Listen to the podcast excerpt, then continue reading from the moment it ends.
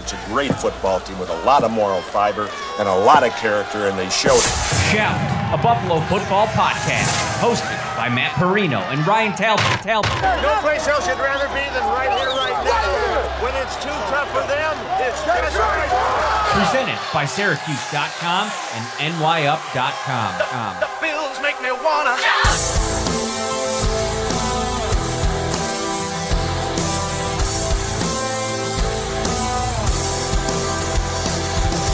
From inside my dorm room at St. John Fisher University, Bill's training camp is underway, and this is our favorite time of the year. Ryan, this is our first post practice edition of the Shout Observation Show. So much to get into today. We're gonna we're gonna get through all of it. I got a full notebook. I, I got four pages chock full of notes uh, from the first practice today that we're gonna make our way through here today. It's exciting, man. I mean, it's Football is back in the air, kind of. Pads are not on yet, probably not until Sunday, uh, but exciting nonetheless. How are you, Ryan? Hey, I'm doing great. And, you know, I, I can feel, I can feel training camp. I see the dorm room behind you. I see those beautiful dressers and uh, the computer desk. You are ready and raring to go. Can't wait to get into today's practice. Let's get started. I am, and we're going to get uh, take a deep dive into this thing here. But if you want an immediate deep dive, you need to be signed up for Shout uh, Buffalo Bills Insiders Text, and it's it's awesome. Mean, we've been uh, talking back and forth with folks all day long today already. Uh, head over to joinsubtext.com backward slash shout Buffalo Bills. Um, that'll take you to our page and you can put your number in. You become an insider. It's everything that you want. It's instant observations, feedback from practices. Um, uh, more will come throughout the day today. And then, you know, if you have questions, follow up questions, you have that easy access to, to us. Ryan, you've been going through uh, some of the responses all day. We're going to actually cover some of the questions that we received back from the observations in the show today. Yeah, listen, Bills Mafia, it was awesome to watch live to see Matt drop those observations shortly after practice was over to see your responses. And uh, that's how this is going to work. You know, we will get back to your individual responses as well in the text, but we're going to say, hey, we talked about it on Shout. We used your question as a talking point and, and kind of uh, lead you in the direction here, but also answer your question after the fact. But we see all the questions. We've loved the interactions. Like Matt said, join us in the Shout Insider text group. Yeah. And all you have to do to do it is text 716 528 6727. 716 528 6727. That'll lock you in. We are so thankful and grateful for all the people that have, uh, you know, tried this thing out this week to see how it goes, brings us closer together. We're excited about it. All right. Stefon Diggs stepped to the podium today, and um, it was the first official press conference. We were doing the math since December of last year. He did some media during the Super Bowl um, talking about some of his frustrations for, from last season, but today was the first real day where he addressed everything. And, you know, my biggest takeaway is Stefon Diggs is an ultra competitive person, right? We've talked about this a ton. And I think in hindsight, I also think back to all of the coverage that this has received and all the time that we've spent talking about this. And I wonder if maybe it wasn't a little bit overkill because you know Donnie mentions it here in the YouTube chat. Uh, how you how about you take him for his word and stop making hay? Uh, that would be uh, refreshing. I for one feel much better after hearing his press briefing. And yeah, it's like sometimes the details that are happening behind the scenes might just be as simple as he wants to win. He wants to make sure the Bills are doing everything they can to win. And one phrase that he used a couple times in the press conference today really stood out to me, Ryan. He said, I have more football behind me than I have in front of me. And I think that's what this is really boils down to. It's a guy that is feeling the footsteps of father time, knowing that you only have so many cracks at this thing. This is a really good team with the coaches, the players. Stefon Diggs mentioned that. And he wants to make sure everybody is doing what they need to do to win right now because he may not have a, uh, many more opportunities at this thing. Yeah, and I like what he said about family, and you know, he, we all have family members that we we sometimes don't see eye to eye with on things, and we talk it out and we we, we work things out. Sean McDermott having that open door policy, and he just it was a good way for him to vent his frustrations. But you're right. I mean, father time is undefeated. Obviously, certain positions can play longer in this league, but at wide receiver, generally, once you hit that 30 year old mark, that's when things start to go downhill and you know, he knows that time is approaching. He, more years behind him than in front of him, like you just said. And they've been so close. They've been to the AFC Championship game. They've been AFC East winners the past uh, three seasons. You know, right in the mix, the Super Bowl favorites last year, and they've fallen short. So uh, he just wants them to be able to get over that hump, and, and he wanted to vent that frustration definitely seems like water under the bridge, and it's it's kind of a moot point at this point to even uh, address it anymore in terms of what was wrong and things like that. Because I think he did a great job today with the media in terms of answering every question they had, but also really elaborating on where he was coming from.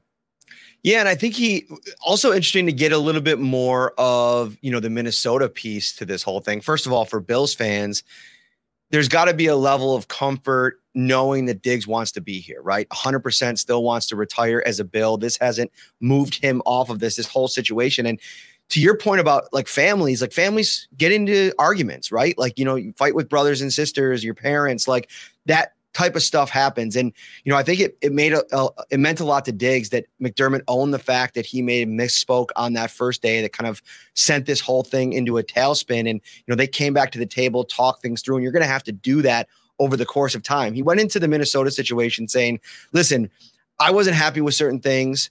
And he ne- said he never really took a deep dive talking about it publicly.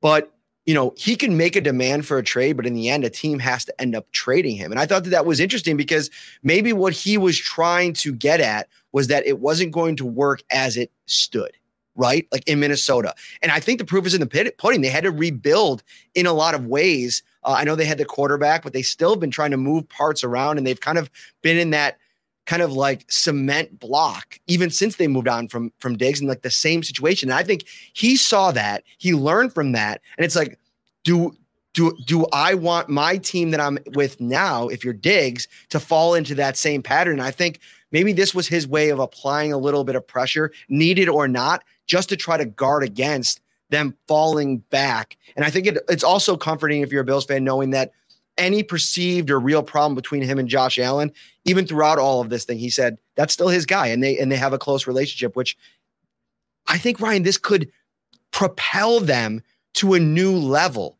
You know, as a group, Ken Dorsey, Josh Allen, Stefon Diggs. I put a video up on Twitter today of Diggs and um, Ken Dorsey coming together with a little fist bump at the end of a play as Josh Allen was kind of working with him on a couple of reps during the early parts of practice. And you wonder if maybe this doesn't galvanize them entirely as a group.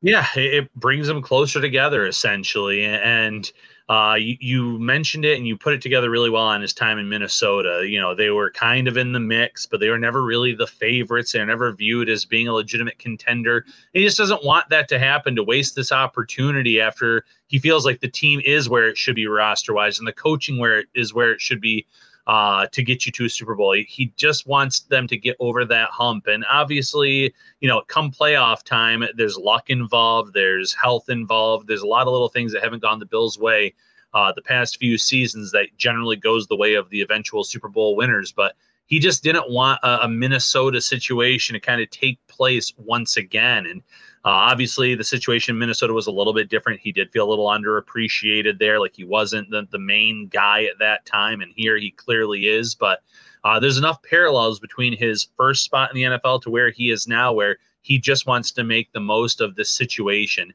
and, and make sure that uh, they can eventually bring a Super Bowl championship to Buffalo. Mm-hmm.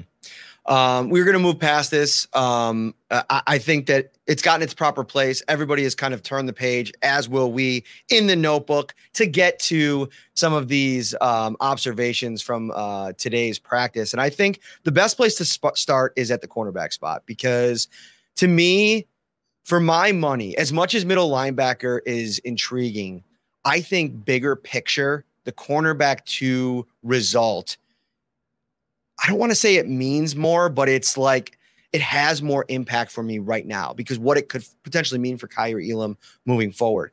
And we saw today. And one of the good new uh, new pieces um, to this year's camp, and I think we got to do it at, for a portion of last year's camp. When there are open practices, we can talk about who lined up where and for which team, which is an, is exciting because we can get into kind of the details of all of this. And today at cornerback for the majority of practice, it was Dane Jackson lining up with the ones across from Tre'Davious White. But Christian Benford and Kaiir Elam got sprinkled in, and Benford made what I think was the play of the day.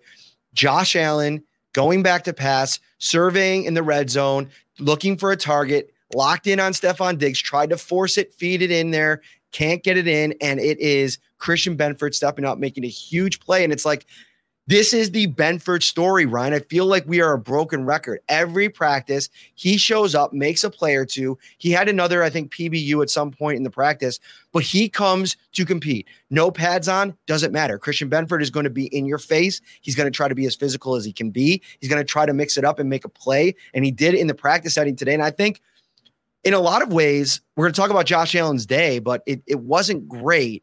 And to me, that happened in the second red zone period. And some of the the bad throws that we're going to talk about from Allen came later on. And I wonder how much Benford picking that ball off, setting a tone for the defense, impacted things for this practice. A big play and a notch in the notebook for Christian Benford. Yeah, great uh, opening practice moment for Benford to have that interception. And in our uh, insider group, our friend Mark was a little frustrated uh, to hear about Elam and, and Benford not getting the majority of those uh, first team reps opposite of Tre White. But, you know, this is kind of the MO of Sean McDermott. He's going to, you know, give those first team reps out of the gate to those veterans, guys that know the system, guys that have been there before. So uh, for anyone that is reading, you know, don't read too much into these early practices, I guess is the best way of putting it. You know, Dane Jackson is a solid cornerback. Maybe he ends up winning that job, but when you have Benford and Elam getting sprinkled in here and there, and then I, you know, in the case of Benford specifically, uh, notching that interception, that's stacking a big play that the coaching staff's going to remember. And uh, maybe tomorrow, maybe next week, it, it's more of a, a timeshare there for Benford, and Elam can get right up there as well. Uh, long story short, there's going to be a lot of roster shuffling in terms of who's lining up with the first team, who's lining up with the second team. And it's good, though, to hear that Benford in year two is coming out right out of the gate hot for this team and, and staking his claim to say, I deserve that job opposite Tre White. Yeah, and I asked Brandon Beane today uh, specifically about Elam, and you know because I wanted to ask it in a little bit of a different way, but I wanted to present it first and then maybe follow up. I didn't get a chance to follow up, so maybe we'll do that at a, at a later press conference.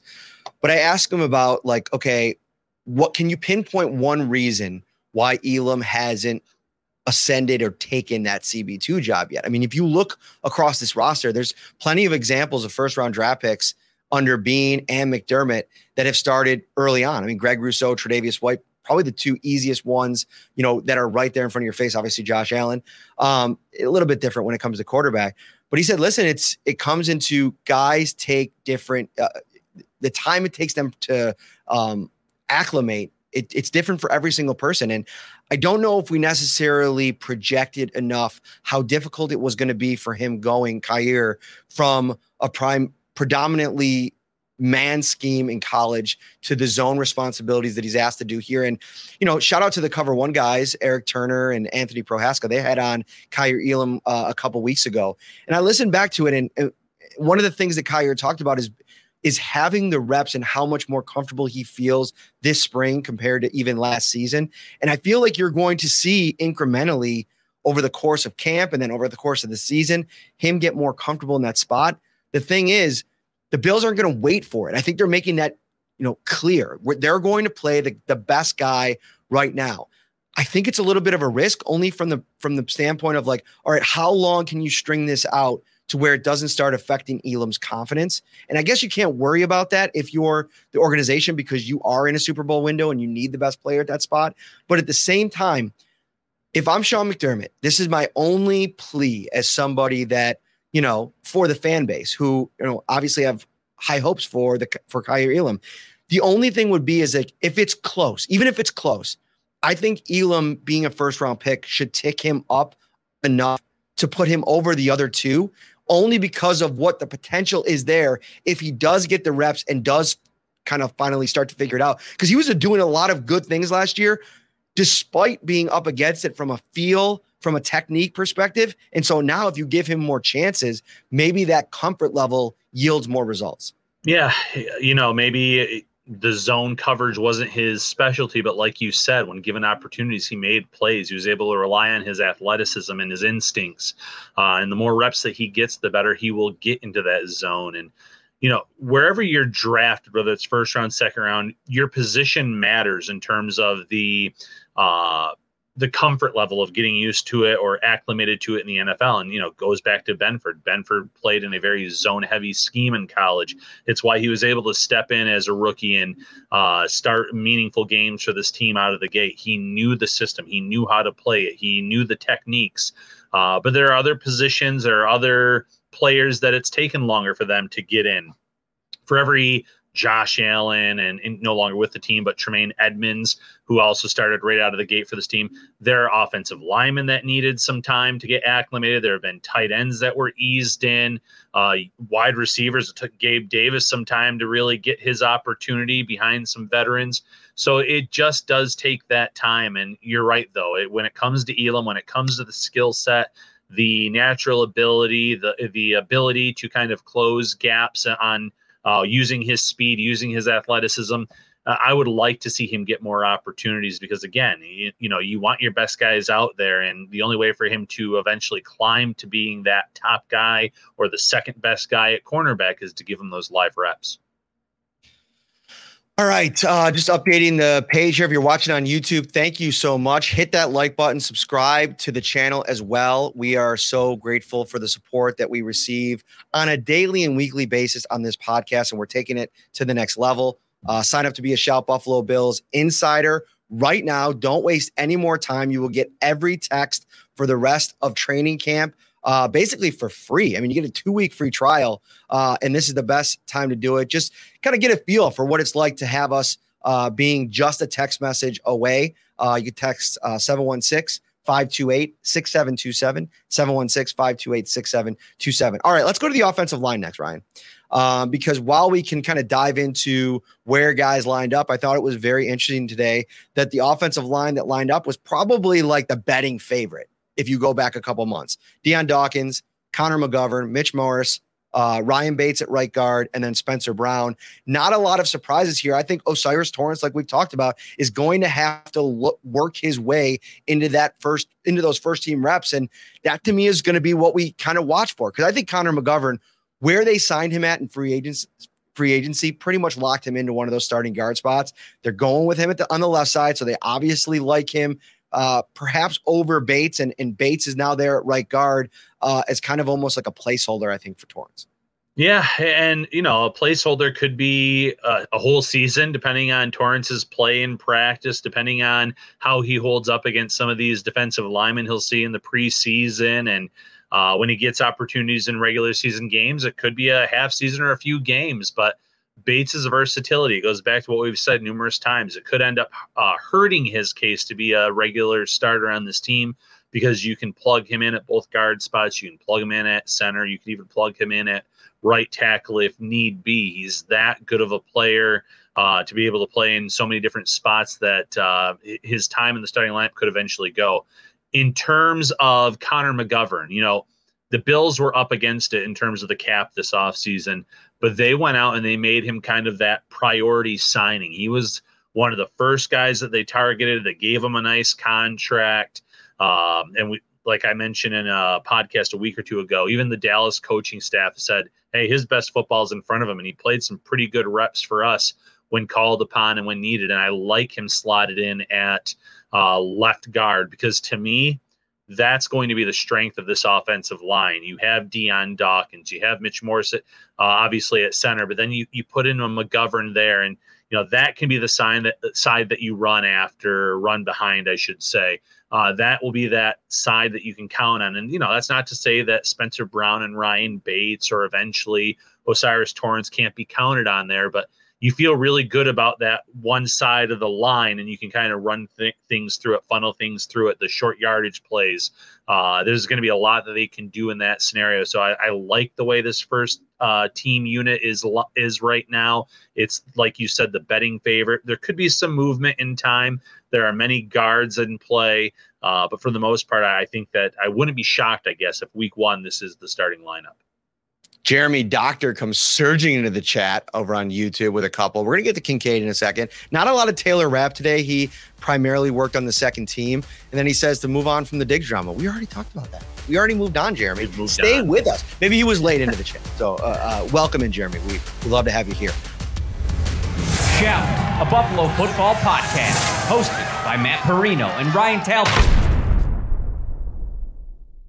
Let's move next to the middle linebacker competition, one of the um, competitions, the hottest ones of, of training camp. Uh, people are, are kind of paying attention to it. I tweeted out that, you know, Von Miller seeing Tyrel Dodson on the first team today was like caught off guard that there was even a competition at middle linebacker because in his eyes, Tyrel Dodson was out there. So that's the middle linebacker, right? Uh, he kind of said it tongue in cheek. I don't, I don't know how serious he was, but, um, you know, Tyrel Dodson is a guy that I think has earned uh, respect in the locker room. And I think that when you talk about Tyrel Dodson to other players on the team, like this feels like his big shot, right? Like this is his chance to really win the job. He has such a head start on everybody else in terms of the terminology, the defense, what the role of middle linebacker, what you're asked to do in this defense. And I think in the end, Sean McDermott has proven over the years that he's going to probably go with the guy he's most comfortable with and understands the scheme the most. And to me, that's why I think Dodson, you know, we probably should have been talking even more about him over the last couple of weeks. But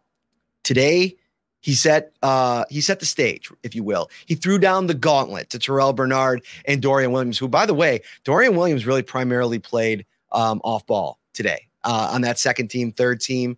Um, it was mostly Terrell Bernard at the mic on the second team. Dorian Williams kind of sprinkled in, and a Dorian Williams uh, splash play though uh, wasn't an interception. It wasn't a fumble forced or recovery, but he did get sent in, uh, rushing the passer, got his hands up, batted down a pass, which I think was really good. Uh, let me bring out my handy dandy notebook. I don't want to give you faulty information. Just listen to the to the pages flip. Um, yeah, it was a uh, a Matt Barkley pass that was broken up by um, Dorian Williams. But I, I think you have to be excited about that. You know, him making starting to feel more comfortable. But I I do think maybe they've reassessed things from the point of the spring where Sean McDermott talked about him running at, at, at, the middle linebacker spot and said, you know, maybe this might be too much too soon. We like what we've seen from Terrell Bernard over the course of uh, the spring. And then you kind of dial it down to those two guys. But to play Ryan, and then I'll let you react to all of this. It was to Dawson Knox, Josh Allen, probably one of his best throws of the day. Feathers in a uh, a really nice touch pass on the sideline, maybe 15, 16 yards down the field. And Dodson real veteran feel to the play, like lets the play develop. He was in a really tough spot. I thought he was running with them stride for stride. He was in pretty good coverage, but the player makes the play. Dawson Knox makes the catch. But heady on Dodson's part to then reach his arm in and rip the ball out before uh, Knox is able to get out of bounds. The ball drops to the floor. It's an incomplete pass. And that is a huge play for Tyrel Dodson as he's trying to stack those big plays over the next couple of weeks. Yeah, and you know, you kind of almost have to be happy for a Tyrel Dodson. Imagine coming into a team where you know every player wants to be a starter in this league, and you come into a team where you have Matt Milano and Tremaine Edmunds as your your top two linebackers. There's no path to that starting job minus an injury taking place, and he did step in when those players went down with injuries. And now you you have Tremaine Edmunds sign a big contract with Chicago Bears, and all of a sudden that opportunity is there and he knows the system like you said he knows the terminology and, and something else that sean mcdermott said today uh, leads me to believe that he is the heavy overwhelming favorite to win this job matt he said uh, mcdermott said if it's up to him he would like that middle linebacker to wear the green dot for communication and w- when you're looking at Terrell Bernard, year two, he might have a very good grasp on this system and he might let his athleticism take over and really make a case for himself. But Dodson knows the ins and outs of this defense. He he's been in it for so long. Maybe he wasn't getting the reps uh, of a uh, Edmunds, obviously, but now that that chance is there, he's going to have the chance to show what he can do. And like you said, uh, you know, being in the system for so long, he's just going to be able to let his instincts take over on the field. He's not going to be worrying like I think Bernard did a year ago when he was drafted by this team, like Dorian Williams might be now in, in terms of uh, you know, where am I supposed to go? What am I supposed to do? you have so much going on in your head that you can't let your natural talent or ability carry you to to do what you're supposed to do. I think with Dodson, it's just kind of another day in the park. He knows everything he's supposed to be doing. He's going to be able to communicate that to the defense, and that to me does make him the odds-on favorite for that job. And then Brandon Beane added a, a, point today when he was asked about the middle linebacker position and said, listen, these these guys are all going to play. They're all going to get a chance to play in the preseason. And you may not know until closer to, you know, roster cutdown day who is really pulling ahead in this thing. And like it's easy to kind of react. It's fun to, to, to track this thing over the course of training camp, all these practices. But it's probably, you know, for as much as the, the big plays in practice matter and the performances in the um, uh, preseason games matter. You want somebody that's comfortable running the job. So I think that you make a great point there in terms of handing over that responsibility to one of these guys. Dodson probably is the most likely to be able to handle it all. Um, let's move on to the offense. And there was a couple of guys that I kind of wanted to dive into here, uh, the skill position players. And it is 410, which means an only in the train is by. Baby, it's my favorite part See? of training camp, dude the train knows it's training camp season. It's it's getting its call in. You can hear it. Uh, you know, I'm glad that we're going to talk a little bit of offense here, Matt, because we actually had quite a few uh, subtext questions about this offense. Do you mind if I throw some your way? I would not mind at all. Bring them to me, my friend. All right, our friends Aiden and Phil wanted to know anything on Trent Sherfield today. So let's start on Sherfield, and I think that two things. One, he's moving around a lot. And Josh mentioned that in his post practice uh, press conference that, you know, having a guy that can kind of flip around, do multiple things, he's proving to be like that ultra versatile player. And so, um, I think there's going to be a role in the offense for him. I think he's obviously that special teams guy that can contribute there as well in some of those phases. Uh, but there was two plays today. Uh, one was actually where I thought he beat Tre'Davious White and it was down the left sideline. Uh, Tre was playing physical in the route. And that's what you want to see from a guy like, you know, Beane also mentioned that Tre'Davious White is in this great headspace coming into camp after making it, kind of pushing through all the obstacles of last season, which I think if you're a Bills fan, you're really excited to hear that. But I thought, you know, Tre White was battling out there today and one rep. I mean, he was locked up with, with Trent Sherfield and maybe it gets flagged for pass interference. They got hung up. I don't know if it was just tripped up. I'm not sure. But Sherfield couldn't break free and then react quick enough to, or like get ramped up quick enough to, to kind of run down the ball. So it ended up being an incomplete pass. But I have, you know, shorter um, incompletion from Allen um, there. Then I had him later in practice, uh, a, a completion from, where is it? Matt Barkley. Um, he was all over the place and, and they were moving him around, doing different things with him. I think Deonte Harty to me and Khalil Shakir, what they do in this offense is, you know, they both were working in the slot today. And we could talk a little bit about both those guys uh, in greater detail in a moment.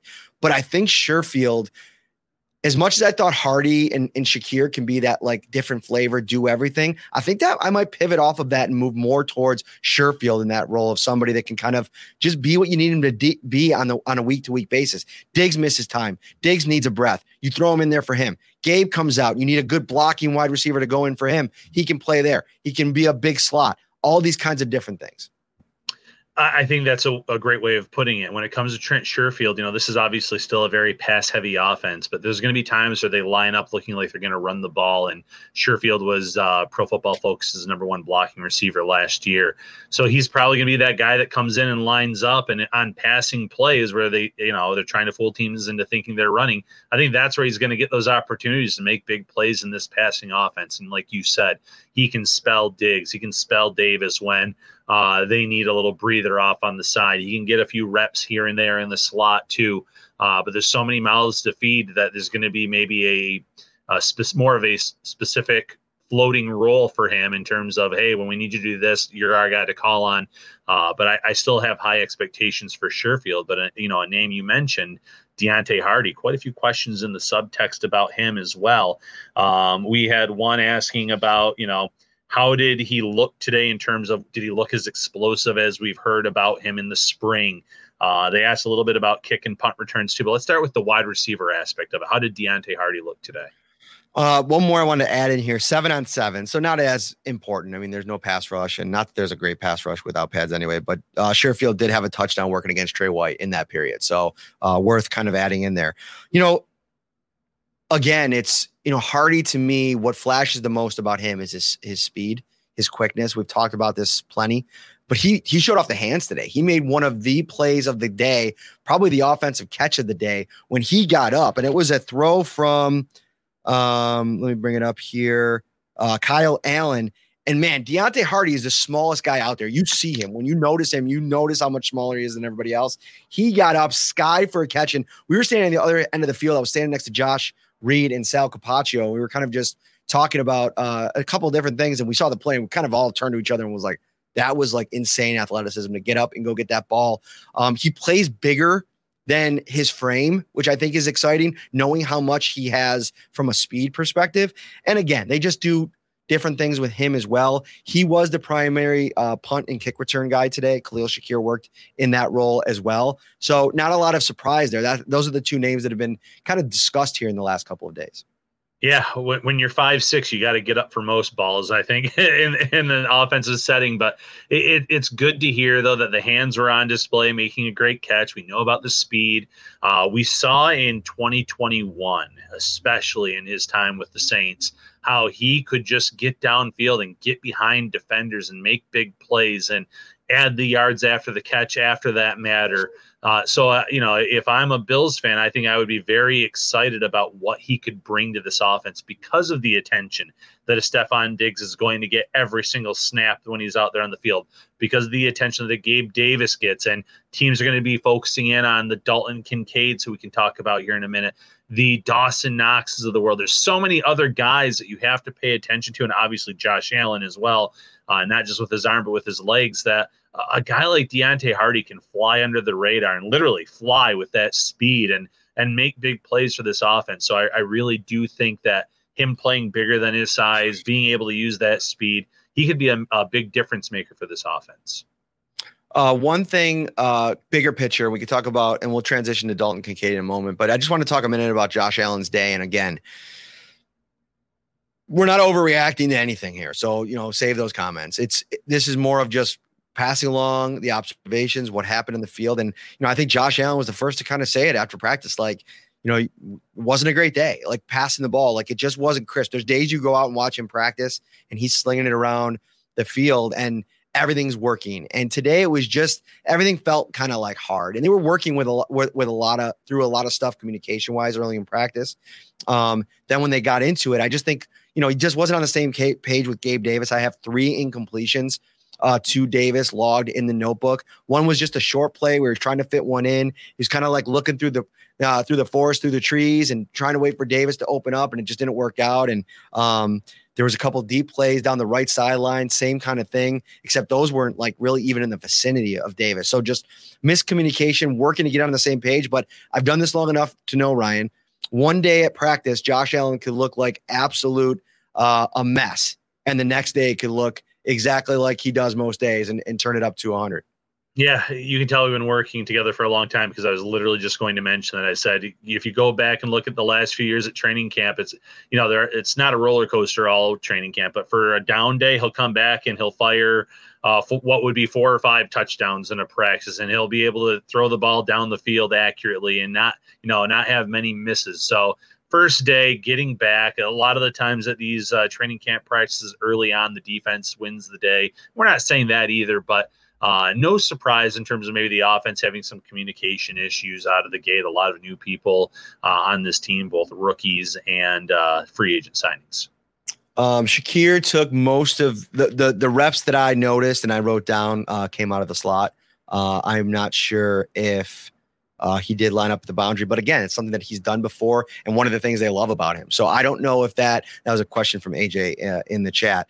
Uh, let's get to Kincaid here because you know Josh Allen was asked specifically about Kincaid uh, by me today. Actually, I asked that question, um, and I, I wanted to read his response because I just asked about his progress. Because when he came in, Ken Dorsey dumped water on everybody's um, excitement, you know, Bills Mafia's excitement about his potential role in the offense, saying like, "We'll see. We'll let he'll learn us we'll learn him and then we'll figure it out.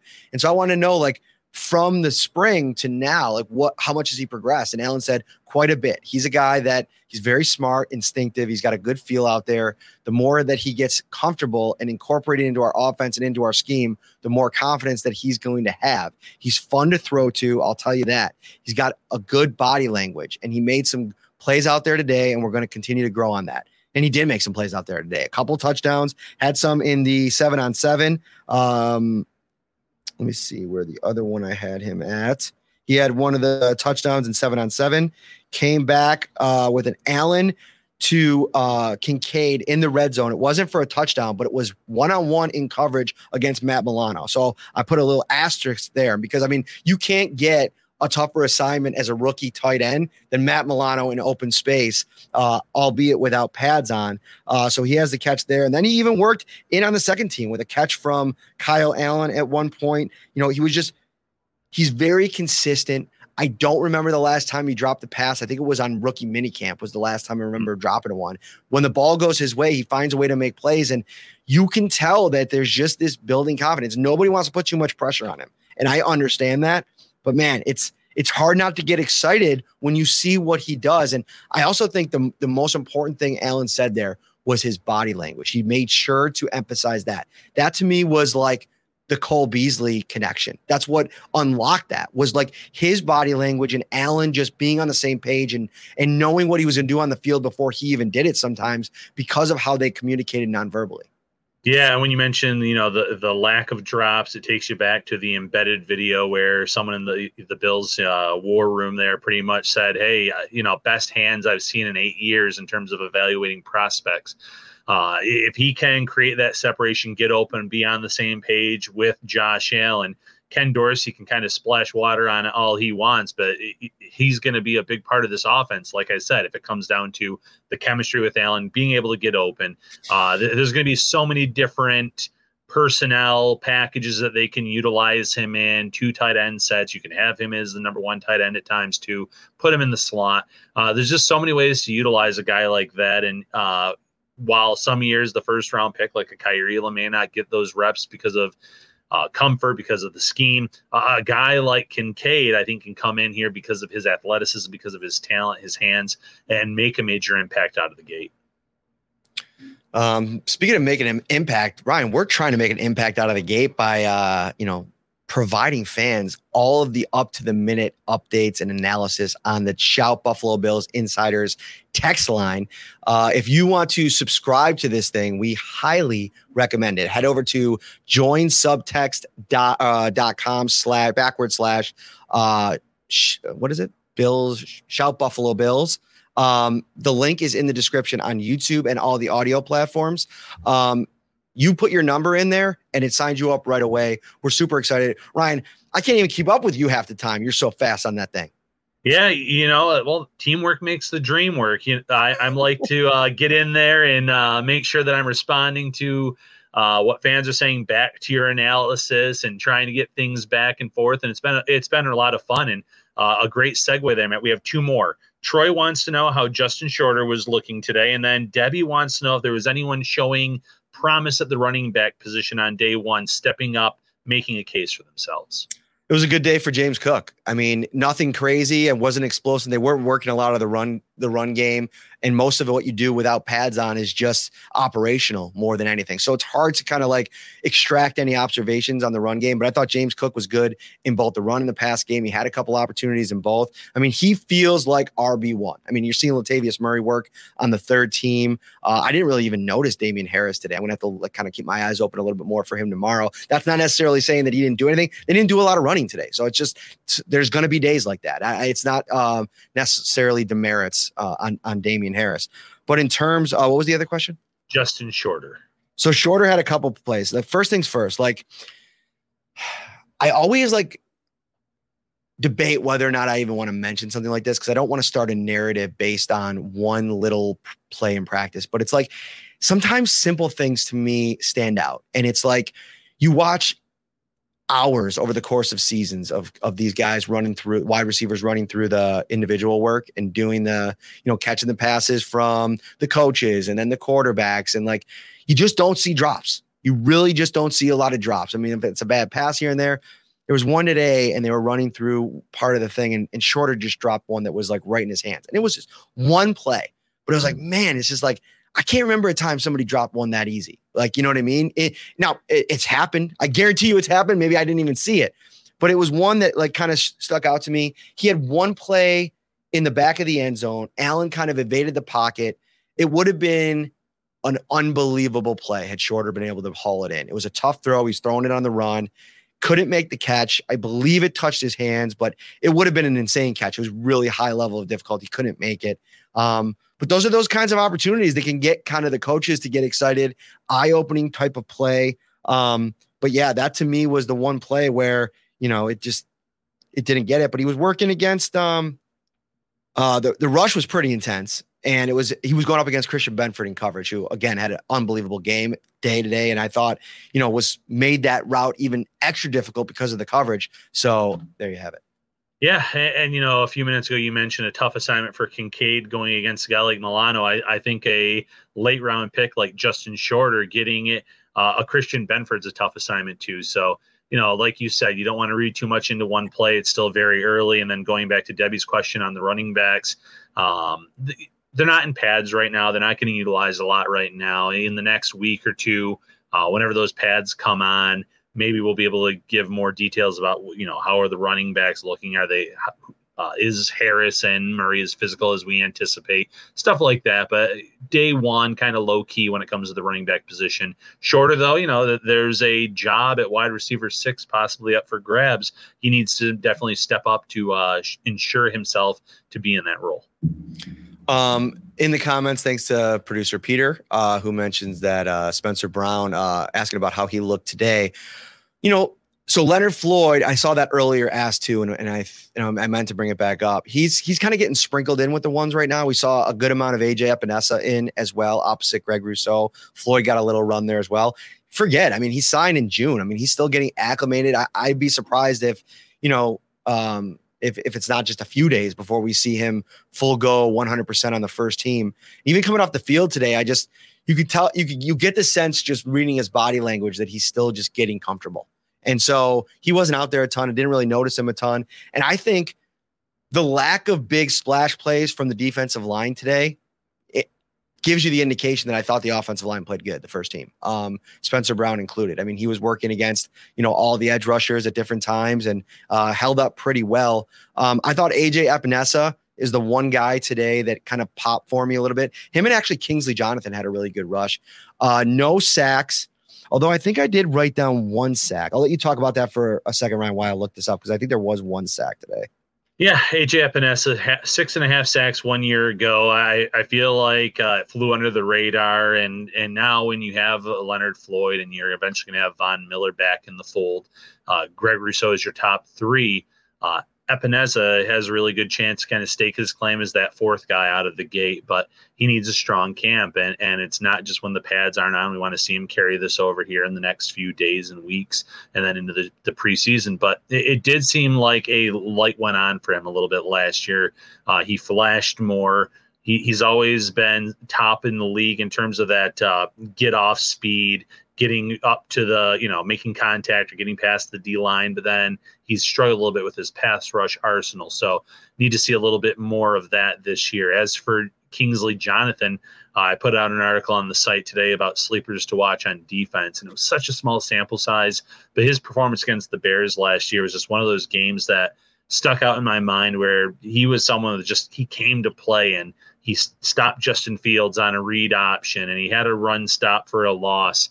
Uh, Bills liked him enough to bring him back to their practice squad last year after they lost him to the Bears at one point in the season. So he's someone too that a strong camp and he, you know, he makes enough noise. And one of these veterans, one of these players in front of him in the defensive end room or the edge rusher room, uh, could be on the trade market, could be let go. So uh, promising to hear both of those two guys having uh, at least having a, a strong player or two today at camp. Yeah. So on the sack, I did not write it down. There's a comment in here that said he thinks uh, Kyle Allen got sacked once late. I think that that is accurate, uh, but I didn't have it written down. The two guys that I had com- coming close, once was Epenesa, and a- another was uh, Taron Johnson uh, on the throw to Gabriel Davis. Uh, but again, no pads yet. Uh, I think Torres too makes makes a really great point. I mean, we talked ad nauseum about Epenesa last year popping uh, in training camp. I mean, this has got to be this has got to be the year where it transitions to the field. Uh, you see it a little bit more uh, consistently out there. Uh, anything else, Ryan? I think that was uh, yeah, no, I, that was about uh, all the comments that I saw in the insider text group, and you went did a good job going through a lot of the observations that you had put out there in the in the group as well. So I think you kind of have it all covered. Yeah. So tomorrow, just to, for a little schedule, we got practice tomorrow, and then on Friday we will have practice shows for all of those. Then really gets ratcheted up on Sunday, baby. Pads go on. That's going to be the first one. Are you going to be out here Sunday, Ryan? I'm going to be out here Sunday. I'm going to be out there Friday. I am excited. Uh, then the following week, I believe, following Friday is the at the stadium, correct? Yep. Uh, and then I'll be there for that, and then the following Sunday. So you, you know, some Friday and Sunday, uh, Parrino and Talbot uh, on the field at training camp. Cannot wait. The most excited, exciting part of your trip is getting in the dorm room here, sitting right next to me, right here. I'll pull up a chair. That's right. Get comfy we'll talk about uh, Bills football in the in the dorm room. Um, little housekeeping here. Uh, we have another Wing Nuts event coming up. I cannot wait. It is big time. We are taking the show on the road. We are going to Dorado on Park Avenue in Rochester. Wing Nuts is actually driving from Buffalo to Rochester, bringing all the goodies, and they're going to have a pop up stand right inside Dorado. So you can get some Mexican food, you can get some chicken wings, drink some great drinks, some beer, some uh, uh, specialty cocktails, all that good stuff. Um, and then we're going to do a live shout podcast from Dorado in Rochester. It is August 7th. 6 p.m. If you're in Rochester, if you're going to make the, if you want to make the drive, uh, we'll still do a later in the month Wing Nuts event back in Buffalo. But this is a special camp edition. We've been we've been dying to get to Rochester, Ryan, and, and we are we are headed out that way. Yeah, we cannot wait for this event at Dorado Monday, August 7th. Be there, Bills Mafia. Great question from Torres Tube. Question Was solitaire more fun than pink? Um, so my wife, um, we were first of all, pink was not on when I was playing solitaire, but she got a picture of me in the uh, at the at the Rogers Center in Toronto. We were there for the Pink concert on Monday night, and it's her one of her favorites. I mean, she is. By the way, live show, she was outstanding. But the the the early acts were on, and you know, I, I was listening, I was vibing. I, I liked the, I liked the music, but I was multitasking. I, I had the phone out, I was playing some solitaire. She got a picture, posted it on Twitter. That's where that question comes. I I will say Pink was more fun than solitaire. there you go. And one more question in here from Michelangelo Morales. I love the name. Uh, what about O lineman O'Cyrus Torrence? You did mention him earlier, but it, it, I think uh, Michelangelo came into the uh, show a little bit late. Any any initial impressions? You mentioned playing a little bit on the the second team. Uh, how he looked in his first practice. One one impression, and I was mentioning this to Josh Reed when I was talking to him uh, on the sideline late in practice he is there's so much room for him to grow into his body. Like I think like year three, O'Cyrus Torrence is going to be a, a, super big, big problem. I still think he has the potential to be a problem this year. I'm not trying to, you know, deflate those tires. But one of the things that I observe from him is something that goes back to when Brandon Beane mentioned how much he they look at him as like an anchor type player, right? Like get your feet set, get stuck in the ground and and just stop defensive linemen from pushing forward. And you saw that today. I mean, there there's no pads, and so you can't really like you know get in there and get as physical as you want. But guys trying to advance on him, and this is a defensive line when you're talking about Poona Ford, um, Tim Settle, guys that you know have have some you know skins on the wall, if you will, in this league that have done it. Um, that's the kind of guys he's going to face against while he's on that second team. So some really good reps from him today. And I noticed that specifically on one play where it was like, all right, he took a couple steps, got into a set, and then it just stopped for the defensive lineman. Uh, so a good day one for Torrence, but we're going to continue to watch as this thing kind of plays out. And the fact that they have so much depth options that, you know, Bates obviously, and they brought in McGovern and, uh, they brought in Edwards. They have Ike Boettger. They have so many other guys that, as great as it would be if he is a mauler and great in year one, they don't necessarily need him to be. And like you said, year three, he's going to be a nightmare growing into that body. Year two, he could be a starter and a nightmare growing after growing into that body, getting a full off season to work on his frame. Uh, it's a good problem to have in terms of having a guy like that waiting in the wings and not necessarily have to press him onto the field. You don't have to wait for wings if you come to Wingnuts on August 7th, 6 p.m. Uh, it's at Dorado for one night only. You get a Wingnuts anytime you want if you live in Buffalo. But come out in Rochester. We're going to have a fun time. We can't wait. We'll back, be right back tomorrow. It is day two of training camp. We will bring you all of our observations. In the meantime, sign up for the Shout Buffalo Bills Text Insider. We'll give you everything first there. We'll talk about everything happening in practice long before we ever go live on the show. You can steer the ship too. Tell us what you want us to talk about and we'll get after it. Have a great night, everybody. Shout, a Buffalo football podcast, hosted by Matt Parrino and Ryan Talbot.